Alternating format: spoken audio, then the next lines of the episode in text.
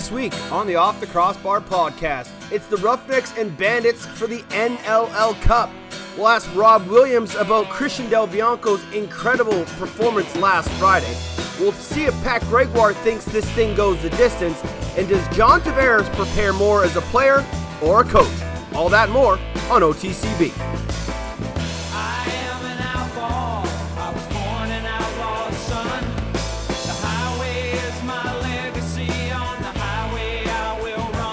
What is good, lacrosse fans, and welcome to another edition of the Off the Crossbar podcast here on SoundCloud and the Lacrosse Flash. My name's Teddy Jenner. Thank you for stopping by. You can find me on Twitter at Off the Crossbar, or you can email me teddy.jenner at gmail.com. We are just a few short days away from game one of the 2019 NLL Cup, a rematch of the 2004 clash between the Bandits and the Roughnecks back in 04. The Roughnecks won in front of a packed Saddle Dome crowd to win their first ever NLL title in franchise history. They've won more one more since then when they knocked off the Titans. The Bandits have been in their fair share of championship games since, but unable to get over that hump. Obviously, we all remember the last time they were there where Jeff Cornwall scored a game winner at the death in regulation as the Rush knocked off the Bandits in SaskTel, and which was one of the greatest NLL finals. We've seen a lot in the last few years now that we've gone to this three game system. And I wouldn't expect anything less between these two teams as we get set for Saturday night in Banditland. We'll talk with Chris. Sorry, we'll talk. No Chris. There's no Chris's on the show this weekend. We'll uh, we'll talk with Rob Williams. Chris Williams is a National Lacrosse League ref who might get a couple reps during the NLL finals. We'll talk with Rob Williams, defensive coach for the Roughnecks, about that incredible four goals against performance where they shut down the Colorado Mammoth offense and held them scoreless for the first half. It almost looked at one point that neither team was going to score in that first half as Dylan Ward and Christian Del Bianco put up some incredible numbers defensively in what was a gem of a goaltender's duel. Pat Gregoire stops by. We'll ask him a boatload of questions, including whether or not this series goes the distance. And then the legend, John Tavares.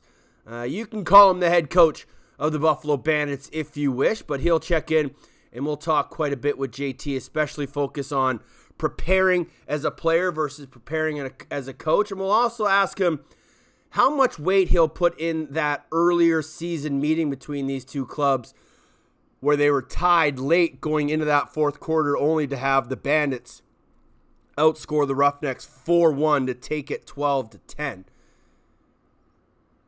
So those are our guests this week and we'll try and squeeze some other things in the show as well as we get set for game 1 of the finals. Of course, game 1 will be called by Brendan Glasheen and Brian Shanahan. Ashley Docking will be there as well, as will Dave Buchanan.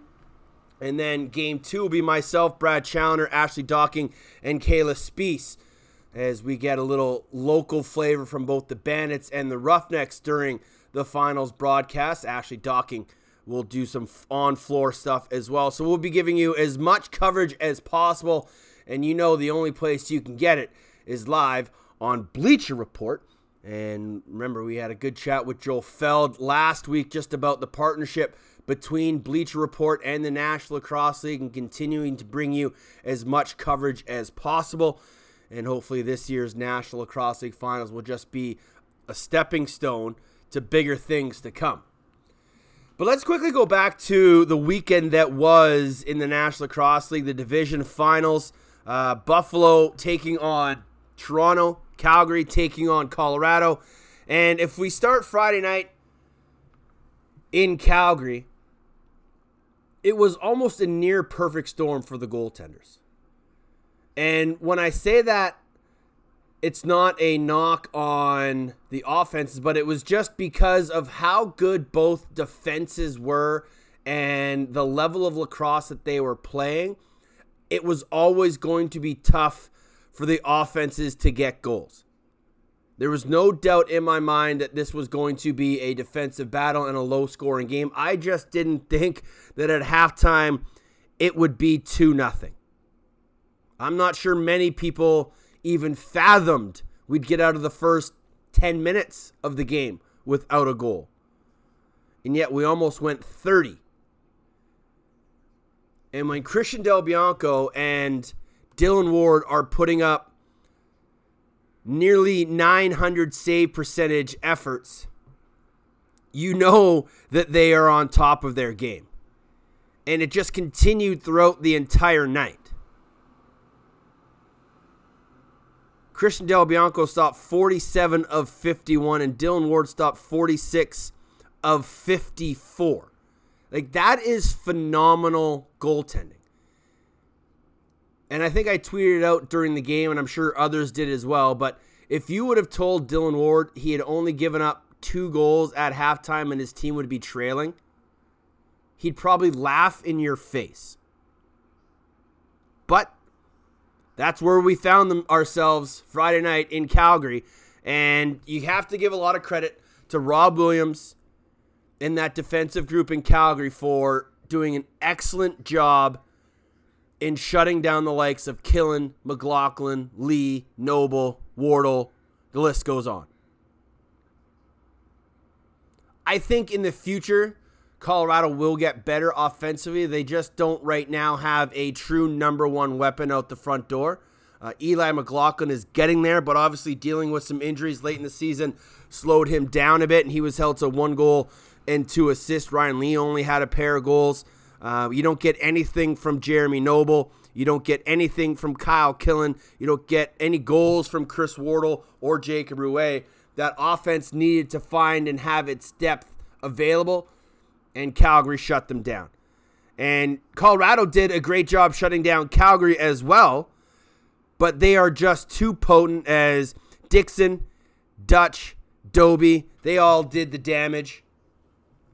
And I think that's going to be a big focal point for the Buffalo Bandits defense is trying to limit the opportunity of the Roughnecks' depth on offense because that is one of their biggest strengths. I thought another huge advantage for Calgary was at the faceoff dot is Tyler Burton went 11 for 16 and continually gave Calgary possessions in that contest that just allowed them to kill the clock, allow them to keep momentum in their favor, and really never allowed Colorado to gain any sort of momentum. It will be very interesting to see if they can have that effect on the Buffalo Bandits defense. Sorry, on the Buffalo Bandits offense, because that offense is just as deep and as potent as Calgary's own offense. And I think that's one thing we're all going to have to keep an eye on in this series is yes, Dhane Smith, Sean Evans, Curtis Dickson, Dane Dobbie, Josh Byrne, Corey Small, those big names are going to get their goals. It's going to be the supporting cast, the grinders, the dirty guys, the the grit guys. If those guys can contribute not just goals and assists, but find those loose balls and create multiple resets, it's going to go a long way in tiring out defenses, tiring out both Matt Vinc and Christian Del Bianco, and giving their offense multiple and ample opportunities to bury the ball. If teams are going one possession and out, it's going to be a long series for both offenses. And Calgary really controlled that game once they took the lead. They never really relinquished it. And Buffalo pretty much did the same thing. It was 2 2 after one when they were playing Toronto in Banditland. But even after Challen Rogers scored that power play goal halfway through the second quarter and gave Toronto uh, their first lead of the contest and only lead of the contest, maybe there was a glimmer of hope. But once Smallsy tied it up 20 seconds later, and then Bryce Sweeting scored uh, a huge goal for them in transition, uh, it started to snowball. Small would get another one uh, a minute later. Evie would get one near the end of the half, and that gave Buffalo a 6 3 advantage and one they would never give up. Toronto tried in that third quarter to claw back, but Buffalo, again, just too deep, too strong, and they used Bandit Land to their advantage and we were able to stifle the Rock offense and not allow guys like Tom Schreiber to get on the scoreboard. And when you can hold Tom Schreiber out of the goal column, you're doing a pretty, pretty good job. Yeah, sure, he had four assists, but you'd rather have four assists than four goals. Adam Jones was doing all the damage for Toronto, but if you can have only one guy on that Toronto offense do damage, much like if you're only going to hold Curtis Dickson to multiple goals, you're doing a good job. And you're doing your defense and your goaltender the right way. I don't think we're going to see too many games of low scoring lacrosse in these finals. There may be one of the three that's low scoring, maybe game one, just because a little feeling out process. These two teams only played each other once during the regular season. That was early on in the year. Probably don't hold too much weight in that game. We'll ask John Tavares about that game in a little bit, but I would imagine that that game earlier in the season neither team really looks the same since. So as we move towards Saturday night, we have to think of what the keys are going to be.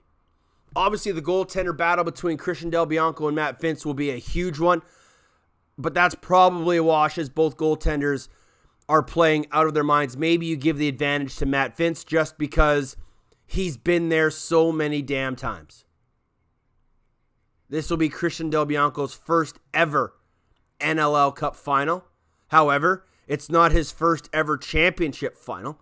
The guy is a Minto Cup savant, and Brad Challoner found a beauty of a stat earlier this week that Del Bianco has an opportunity to become the first goaltender to win a Minto and an NLL Cup in essence in the same year. That would be phenomenal. I think the battle at the faceoff dot will be an interesting one. Uh, Buffalo doesn't have the greatest draw guys in Nick Weiss and Ch- Chase Fraser. I almost called him Chaz. Uh, Chase Fraser, I think Tyler Burton has the advantage there. But if Weiss and Fraser can beat up Burton at the draw and not give him easy exits, if they can get on his wrists, make him battle, keep him near the ground, and not let him pop up and get free, I think that is to their advantage. If Tyler Burton is pinching and popping to himself or to a guy like Tyson Bell sprinting off the back line, if that is an easy exit for him, Calgary will continue to have possession and keep momentum in their favor. Both defenses are talented. I think in transition, you might give the edge to Calgary. Uh, but for size and physicality, Buffalo has a bit of the edge. But the biggest key for both teams in these three or two games in this series will be special teams. More importantly, will be staying out of the penalty box. If you can limit the free chances of man up opportunities for your opponent, obviously, your chances of success increase that much more. But if you're constantly taking a parade to the penalty box and keeping your short man unit out on the floor, it's going to be a long series. These two power plays are too good to keep giving them free looks. So goaltenders are a wash. Offensively, both teams are deep and even. Transition, I give a bit of an edge to the Calgary Roughnecks. Defensively, a bit of an edge to the Buffalo Bandits. Face off, I give an edge to the Calgary Roughnecks. Special teams are pretty even. So this is going to be and shaping up to be one heck of a National Lacrosse League Cup final. And one of the greatest things is we have five, six incredible lacrosse minds on the benches. McMahon, Malawsky, Williams, Kilgour, uh, Kruger, and Johnny Tavares. We're going to talk to two of them pretty quick here. Rob Williams, he's up first. And when I caught up with Sato, longtime buddy of mine, I simply asked him how great it was to be in the NLL finals. Amazing, amazing feeling. It's just, come it's come pretty uh, fast and heavy with the way the schedule worked out with the with the our uh, Monday night game coming home and then uh, going right back for a Friday night game. But it's part of uh, part of the battle that we've gone through and kind of got us to where we are. So Do you think great. do you think it helped you having fewer days off between games? Uh, I player wise, I I don't know. It didn't seem to affect us. I know coaching wise, there was there was a lot you had to ram into three days and and, and get things done. Trying to focus on the game in front of you instead of you know, or the game in hand instead of the game in front of you. You, you, got to focus on that. So you you basically had two days to prepare for your next your next game, video wise and everything else, right? So. You obviously did a pretty good job. You held uh, the Colorado offense to just four goals. Was that something that you saw happening, or was it just a perfect storm for your defense? Um, the way things have been coming together, I saw. Obviously, I I always feel confident and feel like we're gonna have we're gonna have a great game. I felt like we were gonna have a good game as playoffs, and our guys know it's time to lock down and, and just and just do our jobs. And and they've been working. The guys have been working really hard and buying into everything that's been said. So I expected a good game. Can you can never say you expect four four goals or or zero at half. Like it's Yeah. and and you know like Del Delves is obviously world class and a huge part of it, but like there there was a lot of like really good things done in that game, and I, it was uh, just felt like th- th- these games were coming. It's just when they came. You and I have been in part of some uh, interesting games when we were members of the Rush, and we had some futile efforts offensively, even defensively. Have you ever seen anything like that Monday or uh, Friday night when your team scores only two and yet you're winning? Oh no, I said that. That's what I was. That's what I was getting at. It's that two nothing at half is, is insane. I don't know if that, does anyone know if that's happened. I don't think. that's Never been happened. that low before. No, I didn't think so. No, it was great goaltending in both ends, and you know their their defense was their defense was phenomenal too. I mean, it was you know both both defenses were at task, and the goalies were at task, and the offense the offense kept grinding away to get to get what they got, and and that's all you can ask really. Sometimes it's just the way it is. Mm-hmm. So now looking forward to Buffalo, a much different offense. They move the ball really well. They're very effective at getting to the middle. How much does your game planning change? Um, you know, for for for us, I mean, there'll be there'll be there'll be there'll be changes. It's just I I think for me, anyways, that you know, it's you stick to you stick to what you're good at and don't try and get too far away from it. But obviously, with them, they've got a whole bunch of offensive weapons and and uh, they're strong through and through. From from their obviously their goalie out to you know they're they're. It, I feel like the teams are very similar with the fact that they have some older veteran guys that are really good sprinkled in with some you know like mid mid mid career players that are that are that are excellent and then these these young players you know like that have played outstanding for both teams it's, it's I think it's the matchup is uh the matchup is pretty is is, is pretty looks looks like to be a dogfight to me Mm-hmm. which I agree. I agree.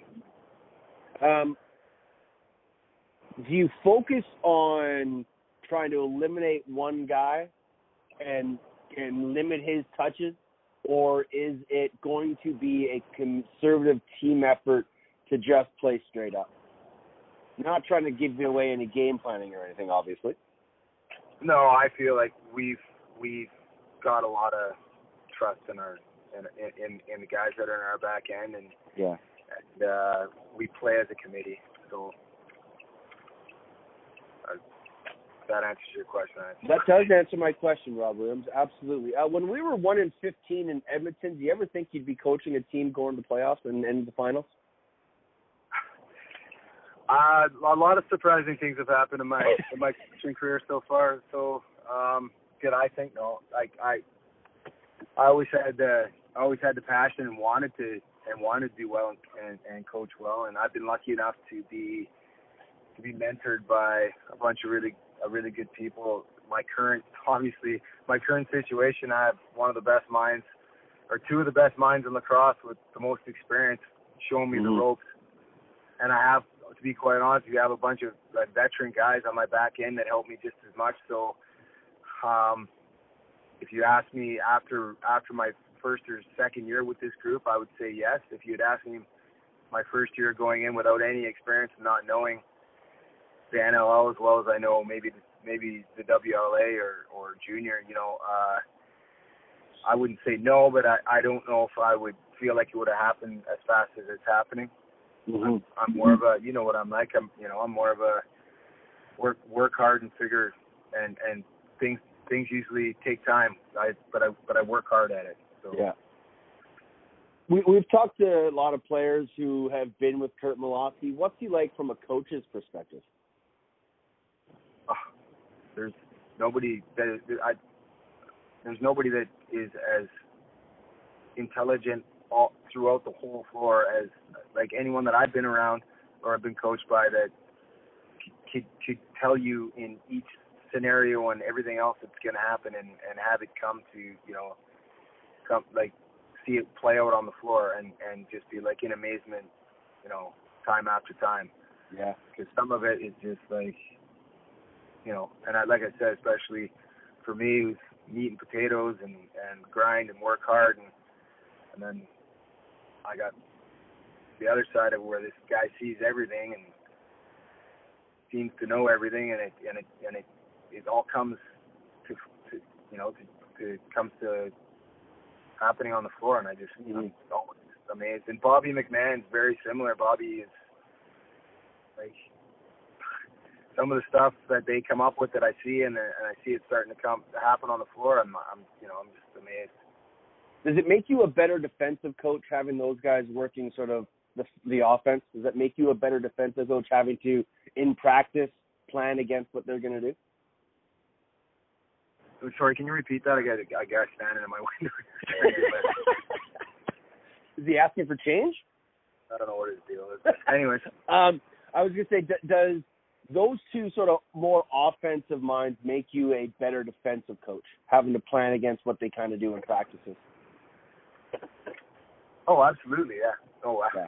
without a doubt. And it's been like for me, it's been a three-year process of learning, learning from these guys, and and and and believing the process and working hard at it. And and the same goes for the players with me passing the message that I'm getting passed to me. You know, like Mm-hmm. And them trusting me, and and, and it seems to be coming to. uh you know, it's come to a positive place and and and good timing with it, and and yeah, they you, I couldn't ask to learn from two better guys with different approaches, but both great approach, like both excellent approaches for for my style of learning and figuring out how to how to how to be part of the the wheel. You're going to have to face off against Jesse King in the summertime, but how nice has it been to have him back in a Roughnecks uniform healthy this year, late in the season and in the playoffs? Well, it, to be quite honest, at, you know, at the at the draft when we were talking about when we were talking about him, I had nothing but good things to say about him. Just from and how couldn't you like just from Yeah. coaching against him and him constantly finding a way to, you know, to to make them better. And and the one thing you don't, unless you've coached them or played with them, I don't think you understand that, that um, how good he is from the back end out or the the front end back, like all the Mhm. little stuff that he does. Like he he's he's he's a leader, and there's no doubt about it. And I don't think it, it's it's easy to tell. It's easy as easy to tell when he's on the other team until he's on your team. He's one of those guys where you're just like, oh man, that was smart, or holy man, that was you know like he really he really uh, sold out or not sold out on that, but you know he just he he he just is a constant uh, consummate professional, and, and everything he does is for the betterment of the team, and and and I think it's contagious, and and obviously his offensive talents are you know they're they they speak for themselves, but the small little like we call them you word them as little things, but they're not little things, and they add up, and they're, it's just it, you know there's all that stuff is once he's on your team, you're really, really, really paying attention to it. It's it's uh, really it's really quite something. Uh, if Dane Dobbie doesn't win the MVP this year, will it be the biggest travesty of the year? I well, I think it has to be. I mean, you know, there's other names that could be that could be mentioned in this uh, in the conversation. But when you look at stat lines and then you look at the leadership and you look at what what how much how important he was to our team. That's the thing about that's the thing about that stuff too. Like you, I've seen MVPs in other leagues where the team finished last or second to last, and but they got the most points, so they get the MVP. Where in this situation, he put us on his back a couple games, and and he got us to this, you know, got us to a point where we were still competing, we were still getting the playoffs, and it was. And and then he, and he still won the scoring race, and he was I don't know if it was goals or assists. He was still right there with that, and they were pretty even on that too. So that says something about a player too, right? When assists and goals and all that kind of is even and adds up too, right? So uh, I he has to. In my mind, Yeah. there's there's no one there's no one else that's MVP in in the league this year. There there can't be. Two out of three series. Obviously, game one is important. Um, what's going to be the biggest factor for you guys come game one Saturday in Buffalo? Uh, just continue to just continue on the on the road we're on it, and just continue to to believe and, and play for each other, and, and and play for our fans back home, and play for the organization. And biggest thing is uh, honestly, it's just uh, being who we are. Sid, always a pleasure, my man. Uh, always fun to catch up and talk lacrosse. I will see you in a couple weeks. Uh, good luck Saturday night. Okay, thanks, man. There he is, Rob Williams, defensive coach for the Calgary Roughnecks, the man they call Sato. Uh, and it's been a long time coming for Rob Williams. Uh, another chance uh, for a championship. He's had a few looks in the Mann Cup with the Maple Ridge Burrards. Never got there as a player. And he and I spent a couple tumultuous years with the Edmonton Rush, especially going back to that first year where we were 1 and 15. And it's been a bit of a long road for Sato to get here, uh, but I couldn't be happier for a guy like him to have a chance to win a National Lacrosse League championship as a coach, especially alongside two great lacrosse minds. And you heard him talk about just the level of intelligence and experience that Bob McMahon and Curt Malawsky have on that bench, and it's made him a better coach. I remember on the Lacrosse Classified podcast uh, last week when Jake Elliott was talking with Pat Coyle, and they just talked about Pat Coyle going with the Team Canada coaching staff this summer for the World Indoors and how Pat will be just absorbing all the knowledge from some of the other coaches that he'll be working with. And I think that is just an incredible gift for all coaches, no matter who you're working with. If you're working with more experienced coaching personnel, you have to be able to take lessons from them and absorb their knowledge and pick up little nuances, whether it be drills, whether it be strategy, whether it be formations or tactics or whatever. If you can pick up just a few things from those people, it's going to make you that much better of a coach in the long run. And I truly believe that in his time with Calgary, Rob Williams has picked up quite a few things from Mouse and Bobby McMahon. So he'll be put to task this weekend because he's got to find a game plan, much like the one he put together to shut down and silence the Mammoth guns. But I think going up against Buffalo, it's going to be that much harder. The Mammoth offense was good, they were just young and inexperienced at a high level of lacrosse in the National Lacrosse League. On the other side of the ball this time, the Buffalo Bandits. And this is an offense that is lethal every single opportunity. Whether they are five on five, four on four, four on five, uh, coming off the bench in transition, whichever situation you want to be in, you have to have a game plan for it because Buffalo will have a plan for your defense. It is going to be an incredible chess match of the coaches in this series. On the other bench is John Tavares, the icon, the legend, the GOAT, if you will. He has been in numerous National Lacrosse League finals as a player. Now he's a head coach in an NL, NLL finals. So the preparation is different. The mindset is different. But what's the feeling for John Tavares going into an NLL final as a coach instead of a player? It it it uh, it still feels good. You know, Yeah. uh, it definitely feels good as a player. It's just uh, you know to have a different role on the team, but uh, definitely it it uh, feels I would say equally as good as being as a player. Yeah. And how does preparation change from a coach to a player heading into championship games? Well, I mean, in in general, just it changes all you know altogether. You know, instead of just preparing about myself and you know making sure that I'm healthy and in, in you know in good shape. Um, you know, now I've got to watch more video and you know come up with a game plan. You know, try to find some tendencies, and uh, you know that takes a lot more time. So I, I would say you know time wise, you know, being a coach uh, definitely takes up more of my time than. um than when I was a player. You know, as a player, you know, I work out for, you know, an hour or so a day. It's pretty easy. You know, watch some video that the coach put together. So, you know, I'm watching a clip or sort of a reel that takes maybe five, ten minutes.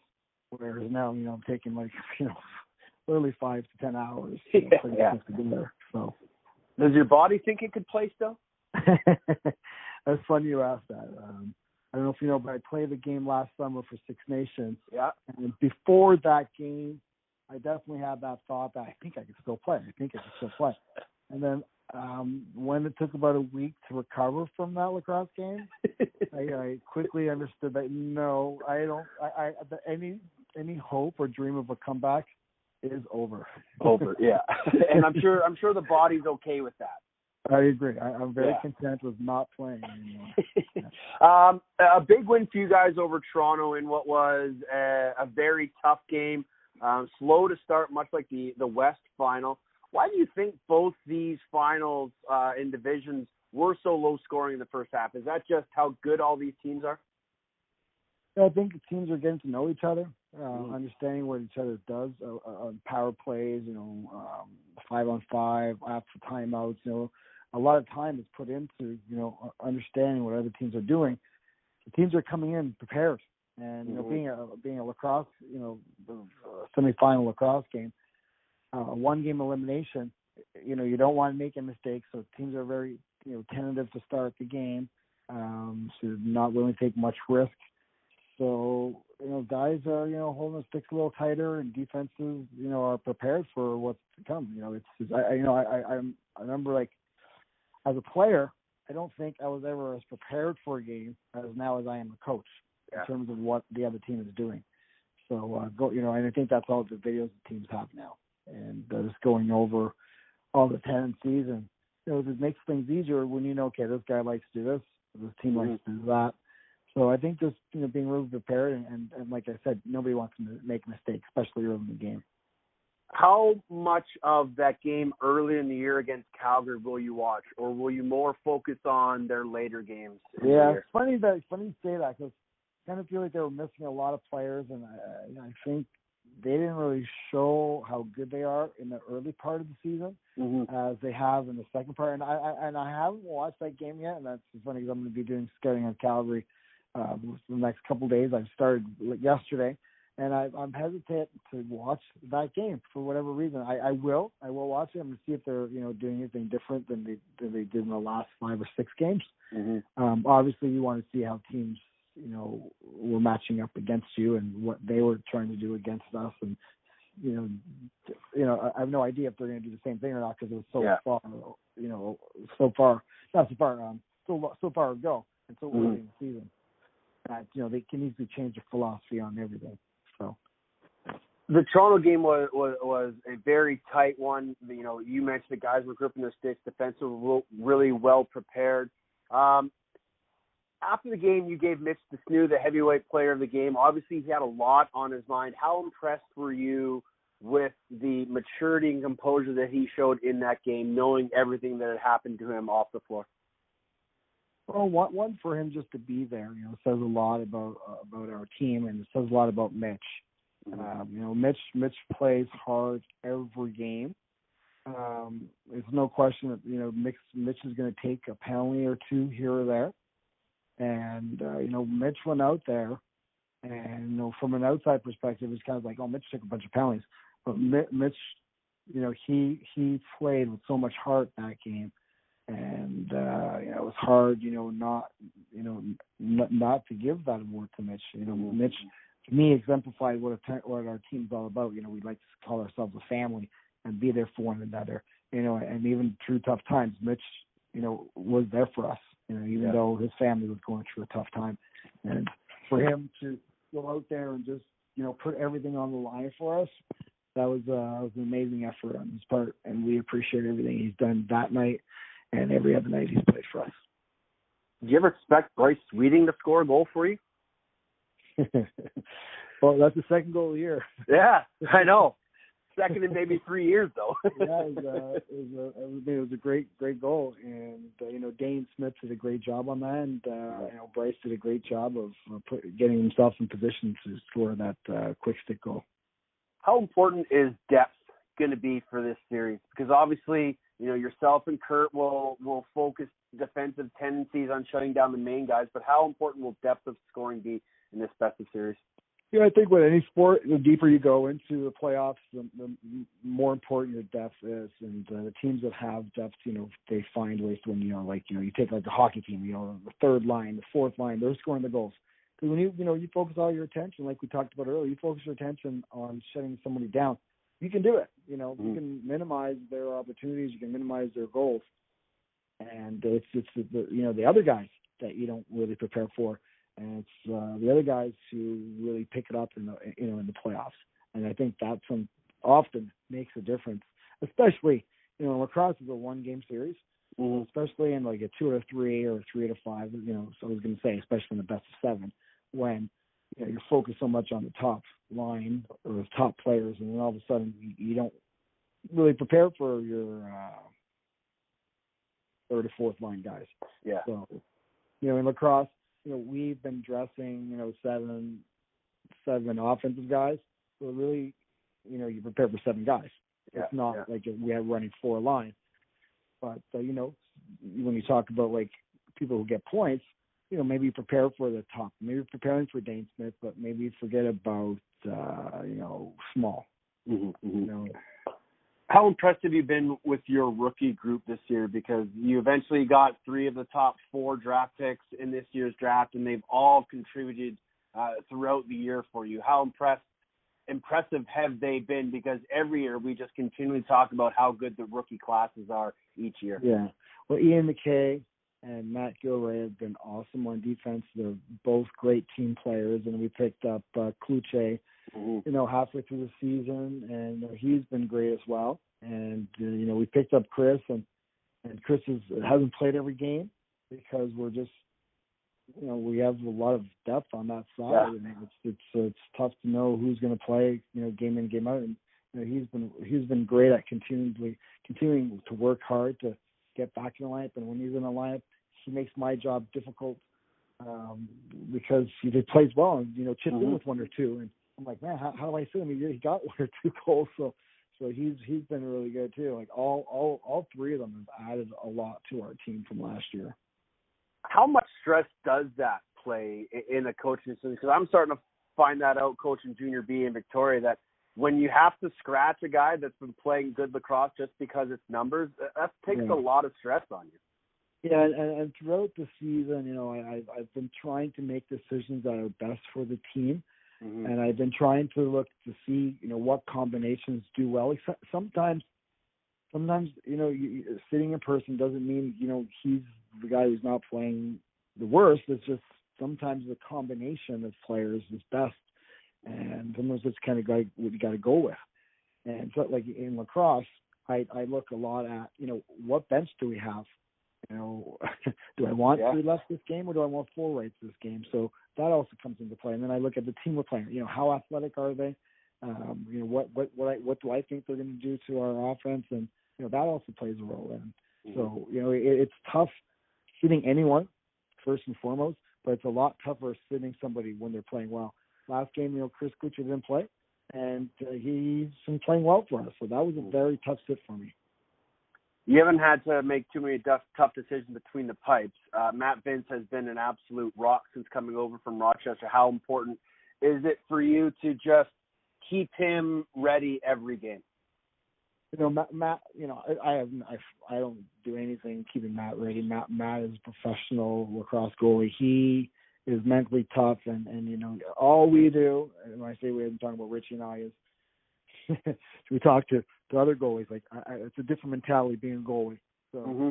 you know, I I don't want to mess around with the um what I'm looking for something that's successful, Yeah. um, you know, the streak or his comfort level. So you know, like I, I personally would have loved to see you know Higgins start four, five, six games this year. But Yeah. when a goalie's playing so well like Matty, you don't you don't want to disrupt disrupt his his success and you know take away from that, especially in our league when sometimes you know you play you know two games, three games in a, in a month. So you're you're playing so far and few in between games that you want to make sure that he's he's he's ready to go the next game, especially down the stretch. So you know, Matty's had such a great year. It's been really hard sitting him because he's been on such a great roll.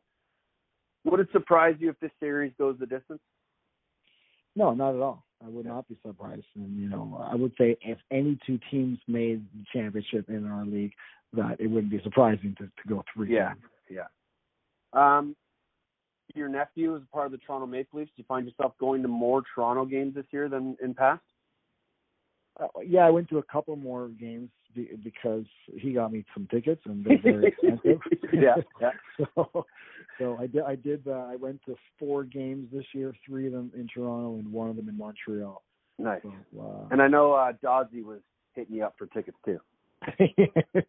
well, he tries. I think people think because he's my nephew that I have unlimited tickets. right. Uh, you know, John knows a lot of people, and so we have a big family, and the tickets are not endless, Yeah. especially in Toronto. So he's he's done a really good job of uh, offering tickets to family members. Um, you know, we just kind of split it up for a couple games a season, which is more than enough, Yeah. and uh, we appreciate it. And I'm definitely happy he's in Toronto. You know, no offense, I you know I love cheering for him when he was in New York, but uh, you know, you know, just coming back home playing for uh, a team that I've cheered for my whole life makes things a lot easier. Absolutely. Uh, how important will the fans be in Banditland Saturday night? They're gonna be really important. You know, it's uh, like any other sport. You know, playing in front of your crowd just gives that extra little boost. And uh, we do have some great fans, uh, and you know, it's it's it's a nice uh, it's nice to give back to them. And uh, I feel like the way you give back is, you know, playing as hard as you can and giving them playoff games. Thanks very much, man. I appreciate your time. Uh, good luck Saturday, and we'll see you on, in two weeks in Calgary. Okay, thanks, Ted. Appreciate it. There's John Tavares, one of the coaches for the Buffalo Bandits, and you got to think that he and Richie Kilgour have to be in line for Coach of the Year honors in the National Lacrosse League as we kind of work towards that time of year in the NLL. But you heard him talk about Banditland, and I agree. It is going to be a massive advantage Saturday night, just like the Roughhouse crowd will be a massive advantage in two weeks when the series flips back to Calgary. Home floor wasn't the greatest advantage in the first round of the playoffs. It was in the second round, and I think now that we are in the finals, it's going to become that much more imperative for both of these clubs to have the home fans loud, rambunctious, and on their side for the entire game. And there's not too many times where the crowd are going to turn on their home team, but you just never know in this day and age. I'm kidding. Uh, there's never going to be a moment where the fans turn on their club. This is going to be a series we are all going to pay attention with incredible focus because there are going to be so many little things within this series that will not only change the pace, but also change the way you think about things. And when I mean that, I speak from that as not only a fan, but also a coaching perspective. Because as a fellow coach, I watch these games incredibly close just to, as I mentioned before, pick up little nuances of what teams are doing. And I'm sure that there will be things that when they go back and watch the game from, from game one, they'll learn from. offensively, defensively in transition. But like JT said, I don't think you can put too much weight in that game from earlier on in the year. Sure, you can go back and watch the tape, you can study some little things, but I would imagine that both teams will be focusing on game film from these last couple of games that teams have played in the playoffs and in the regular season. That will be a better gauge of where these teams are. But truly, both these teams are so well prepared already that the coaching staffs will have to find minute faults in their opponents. Little things. Because there's not too many glaring differences in these clubs' play right now. But the way that Curt Malawsky's mind thinks, the way that JT's mind thinks, they will be able to find the little kinks in the armor. And I'm thoroughly excited to watch these two coaches and coaching staffs battle each other out. Because, like I said, it is going to be an incredible chess match between these two clubs. It is going to be battles all over the floor. And there really isn't much to decide between these two clubs. It is a photo finish as these two teams get ready to play Saturday night. Every week, we take a peek around the NLL. So many stories to tell. Let's hope our guest gives us more than stats. It's time for a chat with Smoke and Pat. Not too many more times we'll be able to hear the greatest jingle in all of jingles during the National Lacrosse League season, but it's another chat with Smoke and Pat. Patty Gregg, how are you, buddy? man, you know, I'm feeling great, happy. You know, the sun's shining here in Ontario. It's about 21 degrees. Headed on to an Ironheads game, NLL Finals week, and then you throw that out that, yeah, with the NLL Finals being here, you know, the the season's almost over. At least we got summer ball coming up after, so that's all right.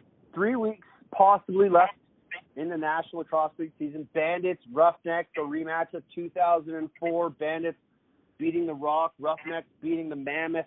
Uh, did you kind of see this happening this way, or did maybe the score in some of the games surprise you? Uh, you know what? I, I think a few, maybe a month ago or so, I think that's when I switched my stance, saying that uh, Calgary would be the team coming out of the West, and I think for pretty much a long time, not not just myself, a lot of people had Buffalo coming out of the East. I don't think the road maybe was what I predicted it to be.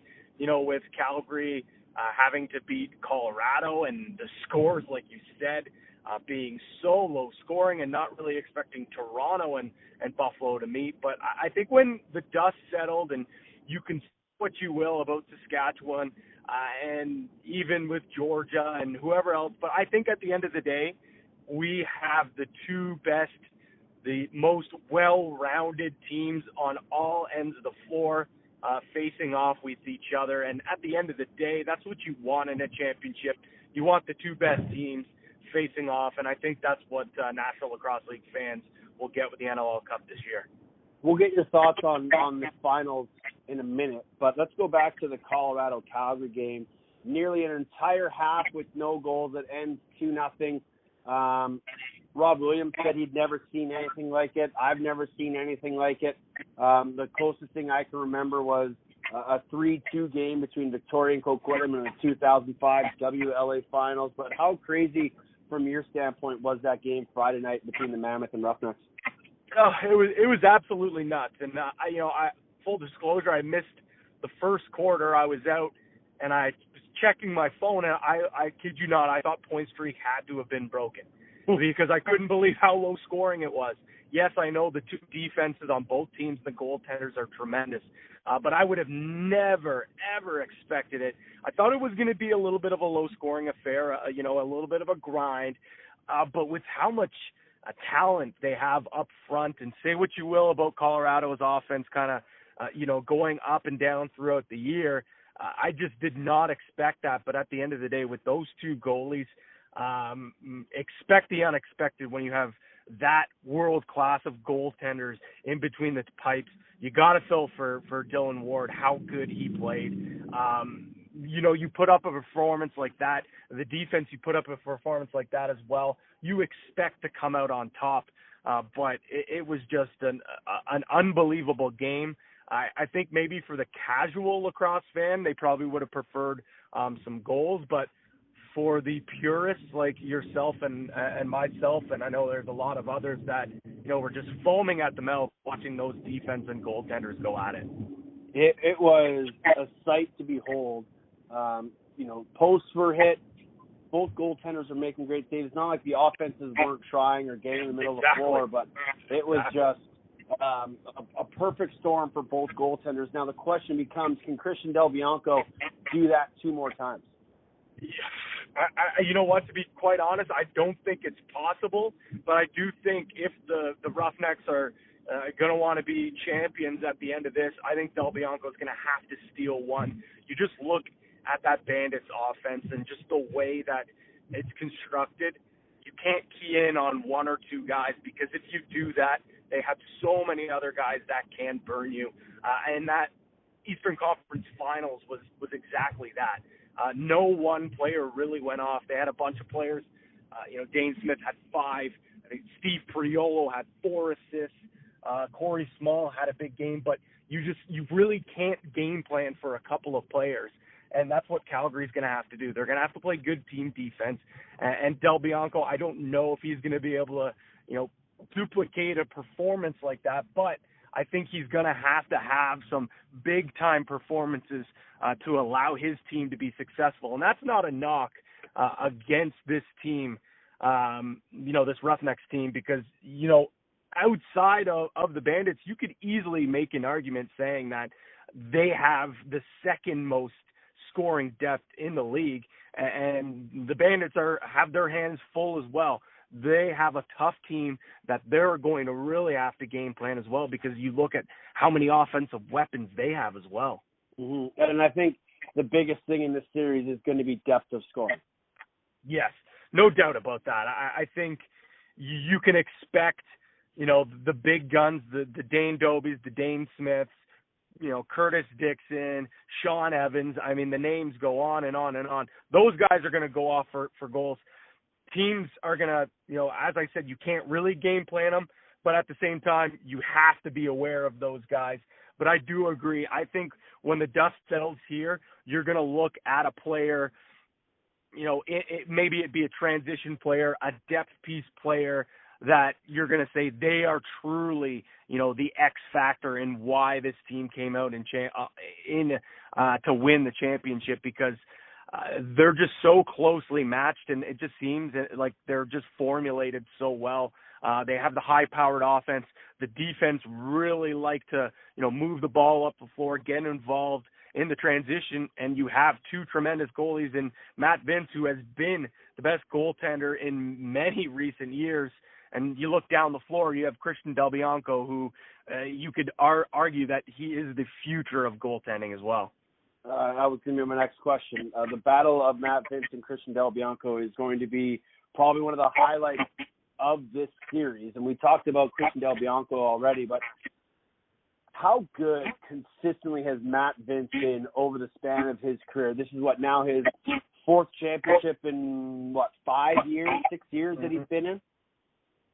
Yeah. It, it's it's it's.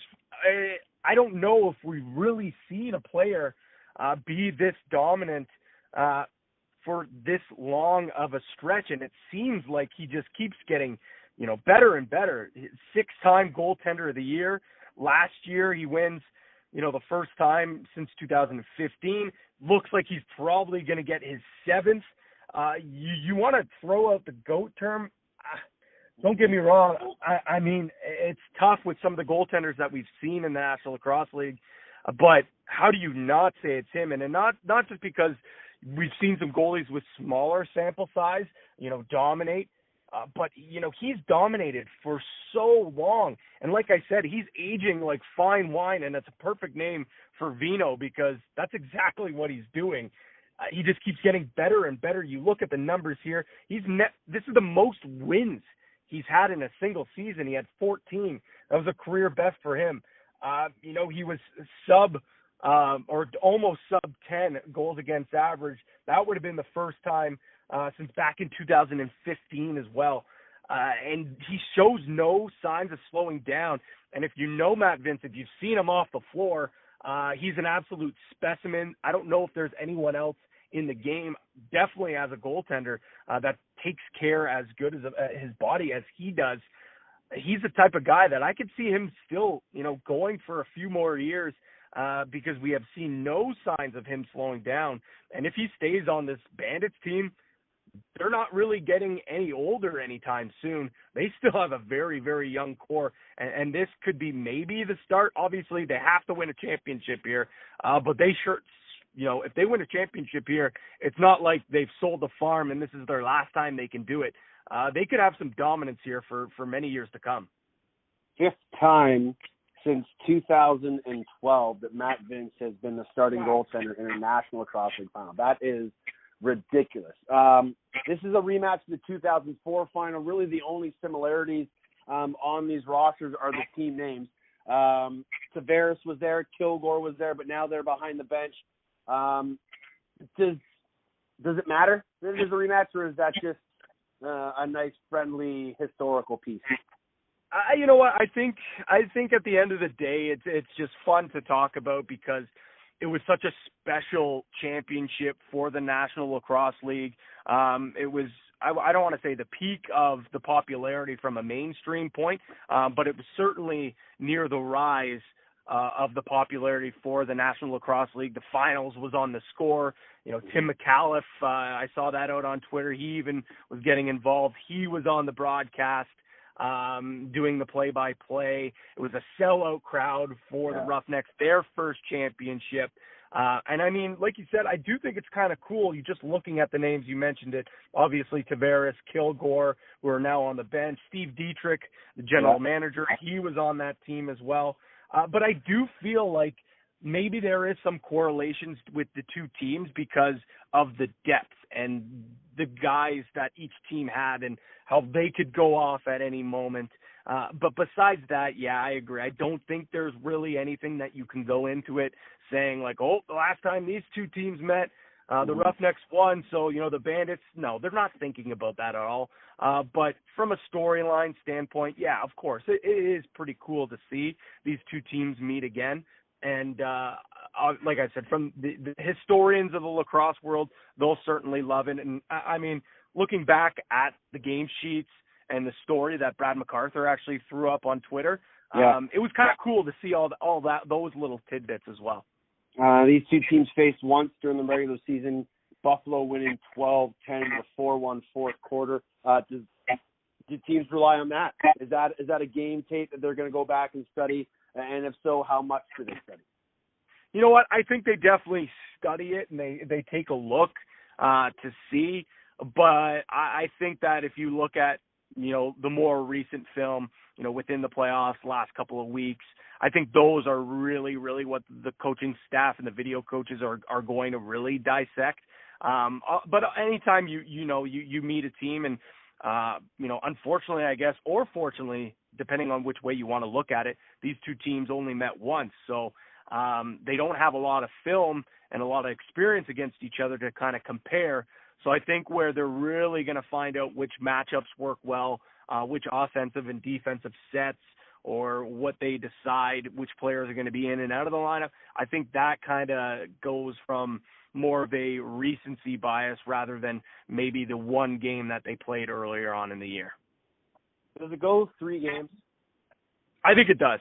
I really do. I'd be surprised um, if either one of these teams win, and I just think that they're far, far too well matched. Uh, I think there's too much talent on the offensive side for both teams to for these, even though I just, you know, praise their defense and goaltending and coaching staff um, for the last five minutes, it seems like. But at the end of the day, I, I just think these two offenses are far, far too potent. Um, and I think that we're going to see that counterpunch whoever wins in that first game. Uh, both buildings are very, very tough to play in, especially with the Roughnecks. Um, you know the way they've been drawing crowds as of late. I can imagine that building is going to be rocking once again for Game Two. So if I had to guess, I think I, I think the home team wins both uh, for game one, game two, game three. Don't even bother asking me because that right there could be a coin flip. Uh, how glad are you that it's not a mini game?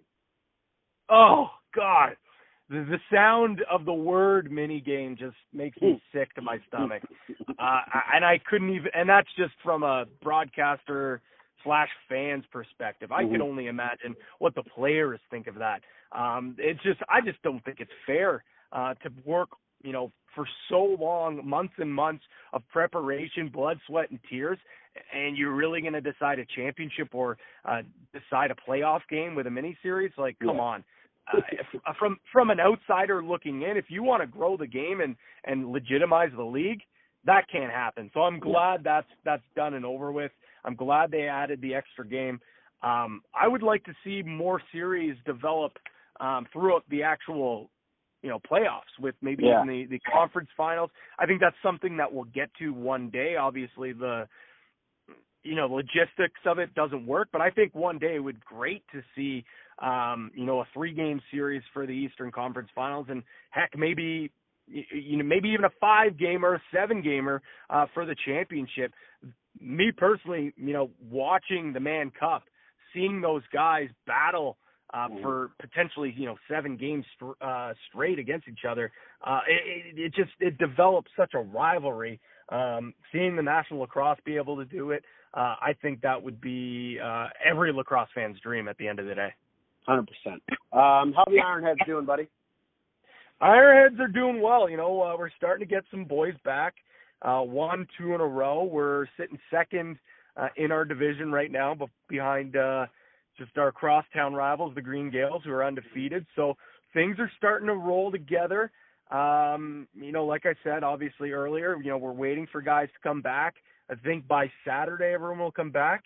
Uh, the Beaches Junior A, our affiliate, took a couple of guys, but no surprises. The guys that we were expected to. So, you know, the guys are pumped. They're they're ready to prove something because, uh, as we talked about it a few weeks ago, um, you know, it is great to see the guys that we've developed at a national lacrosse league level, and you know, in the arena lacrosse and even uh, you know NCAA. Uh, but at the end of the day, that's great. But we still want to win. We we want to develop great lacrosse players, but we want to develop a, a winning culture, and I think that's something that's that's really helped, and uh, I think that's something that we're really building upon. And uh, one quick note, I think the Toronto Beaches, maybe this is being biased because they're in our organization, they are going to be a team to watch this year. Uh, Jack Kelly, if you watched him for Penn State, once he comes home, uh, he had six goals for Penn State. If you know potentially coming home with a national championship, rolls in with that fast Beaches team. Boy, uh, I don't want to say they're my pick for the Ontario Championship, but they're definitely a dark horse to do some damage in Ontario. And I know Clem Durazio is going to be pissed off at me now because I I, I put some light on them. yeah. Now that I just said that, oh no, he is not going to be happy. Expect a text Friday morning, buddy. Absolutely. Uh, one last thing: Does Tiger win two majors in a row this weekend? Oh gosh, you know what? I I, I kind of put my foot in my mouth when I said he's not back, and boy, did he prove me wrong. But with that being said, I don't think so. I think he's going to be in contention, no doubt. But oh gosh, wouldn't it be something though? Come Sunday, he's still in contention. Um, I I know it'd be great for the game because let's be honest, hate him or love him, uh, seeing Tiger relevant again, uh, it makes it makes for the game that much more uh, enjoyable and just brings so much more eyeballs to the game. And um, but with that being said, I, I don't think it's going to happen. But hey, I, I've had to eat my foot once. I'll probably have to do it again. There is Pat Gregoire. You can read his stuff on IL Indoor Inside Lacrosse was grinders and gamers of the week. You can also catch him moonlighting every so often on the Lacrosse Flash with the rest of an all-star crew. Tyson Geik had Brian, Sh- yeah, Brian Shanahan I almost called him Brendan. Brian Shanahan, who will do color commentary uh, for game one of the series. Also, Jake Elliott was on the Lacrosse Flash as well this week as they broke down game one of the National Lacrosse League Finals. I'm excited. Um, it's not too often I get excited for, for games that teams I work for aren't in the finals, but I always get up for the National Lacrosse League Finals just because it's the culmination of a half years long battle. And much like I think we all kind of agree, seeing the playoffs extend to best of series throughout um, in the first, second round, even all the way right to the finals, whether it's a best of three, a best of five, a best of seven, a, uh, an escalating series, whatever you want to do. There's nothing wrong with one games, especially early on if you're just trying to trim the fat. But once we get into the meat of the playoffs, I think having the series go a best of just adds that much more tension to things. And I really think you could probably do a best two of three over one weekend. It'd be tough, obviously, especially if you had to play that third game. But there's going to have to be a way somewhere down the road for the National Lacrosse League, once we expand and get all these new teams that are eventually slowly going to join the system, that we're going to have to get away from all of these one game series. Eventually, we're going to have to let these teams battle it out in the playoffs and not just in the finals. That time may not be right now. That time may not even be next year. But down the road, I truly believe that if we get to 30 teams, that the National Lacrosse League playoffs will be more than just one game, one game, best of three. But for now, that's what we're stuck with, and we get game one of the best of three Saturday night. Bandits, Roughnecks, a rematch of 04. Really, the only people that were there during that game are on the coaching benches right now. And there's not too many of them. Kilgour, Tavares. That's about it. Dietrich, he's in the GM chair. Those are the only three guys that are really playing in that game that are in this series.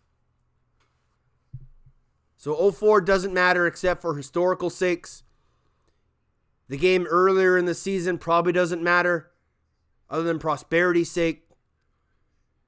These are two completely different teams playing the best lacrosse that they have played all year long, and it's only fitting that they meet in a best two of three. Game one goes Saturday from Banditland in Buffalo, New York. You can catch the game live on Bleacher Report Live. And of course, game two in Calgary, Alberta, next Saturday, also on BR Live. My name is Teddy Jenner. Find me on Twitter at Off the Crossbar. Email me, teddy.jenner at gmail.com. It's the finals, and we are here. When we talk to you next week, one team will be one win away from a National Lacrosse League title. And until then, enjoy the games and be excellent to each other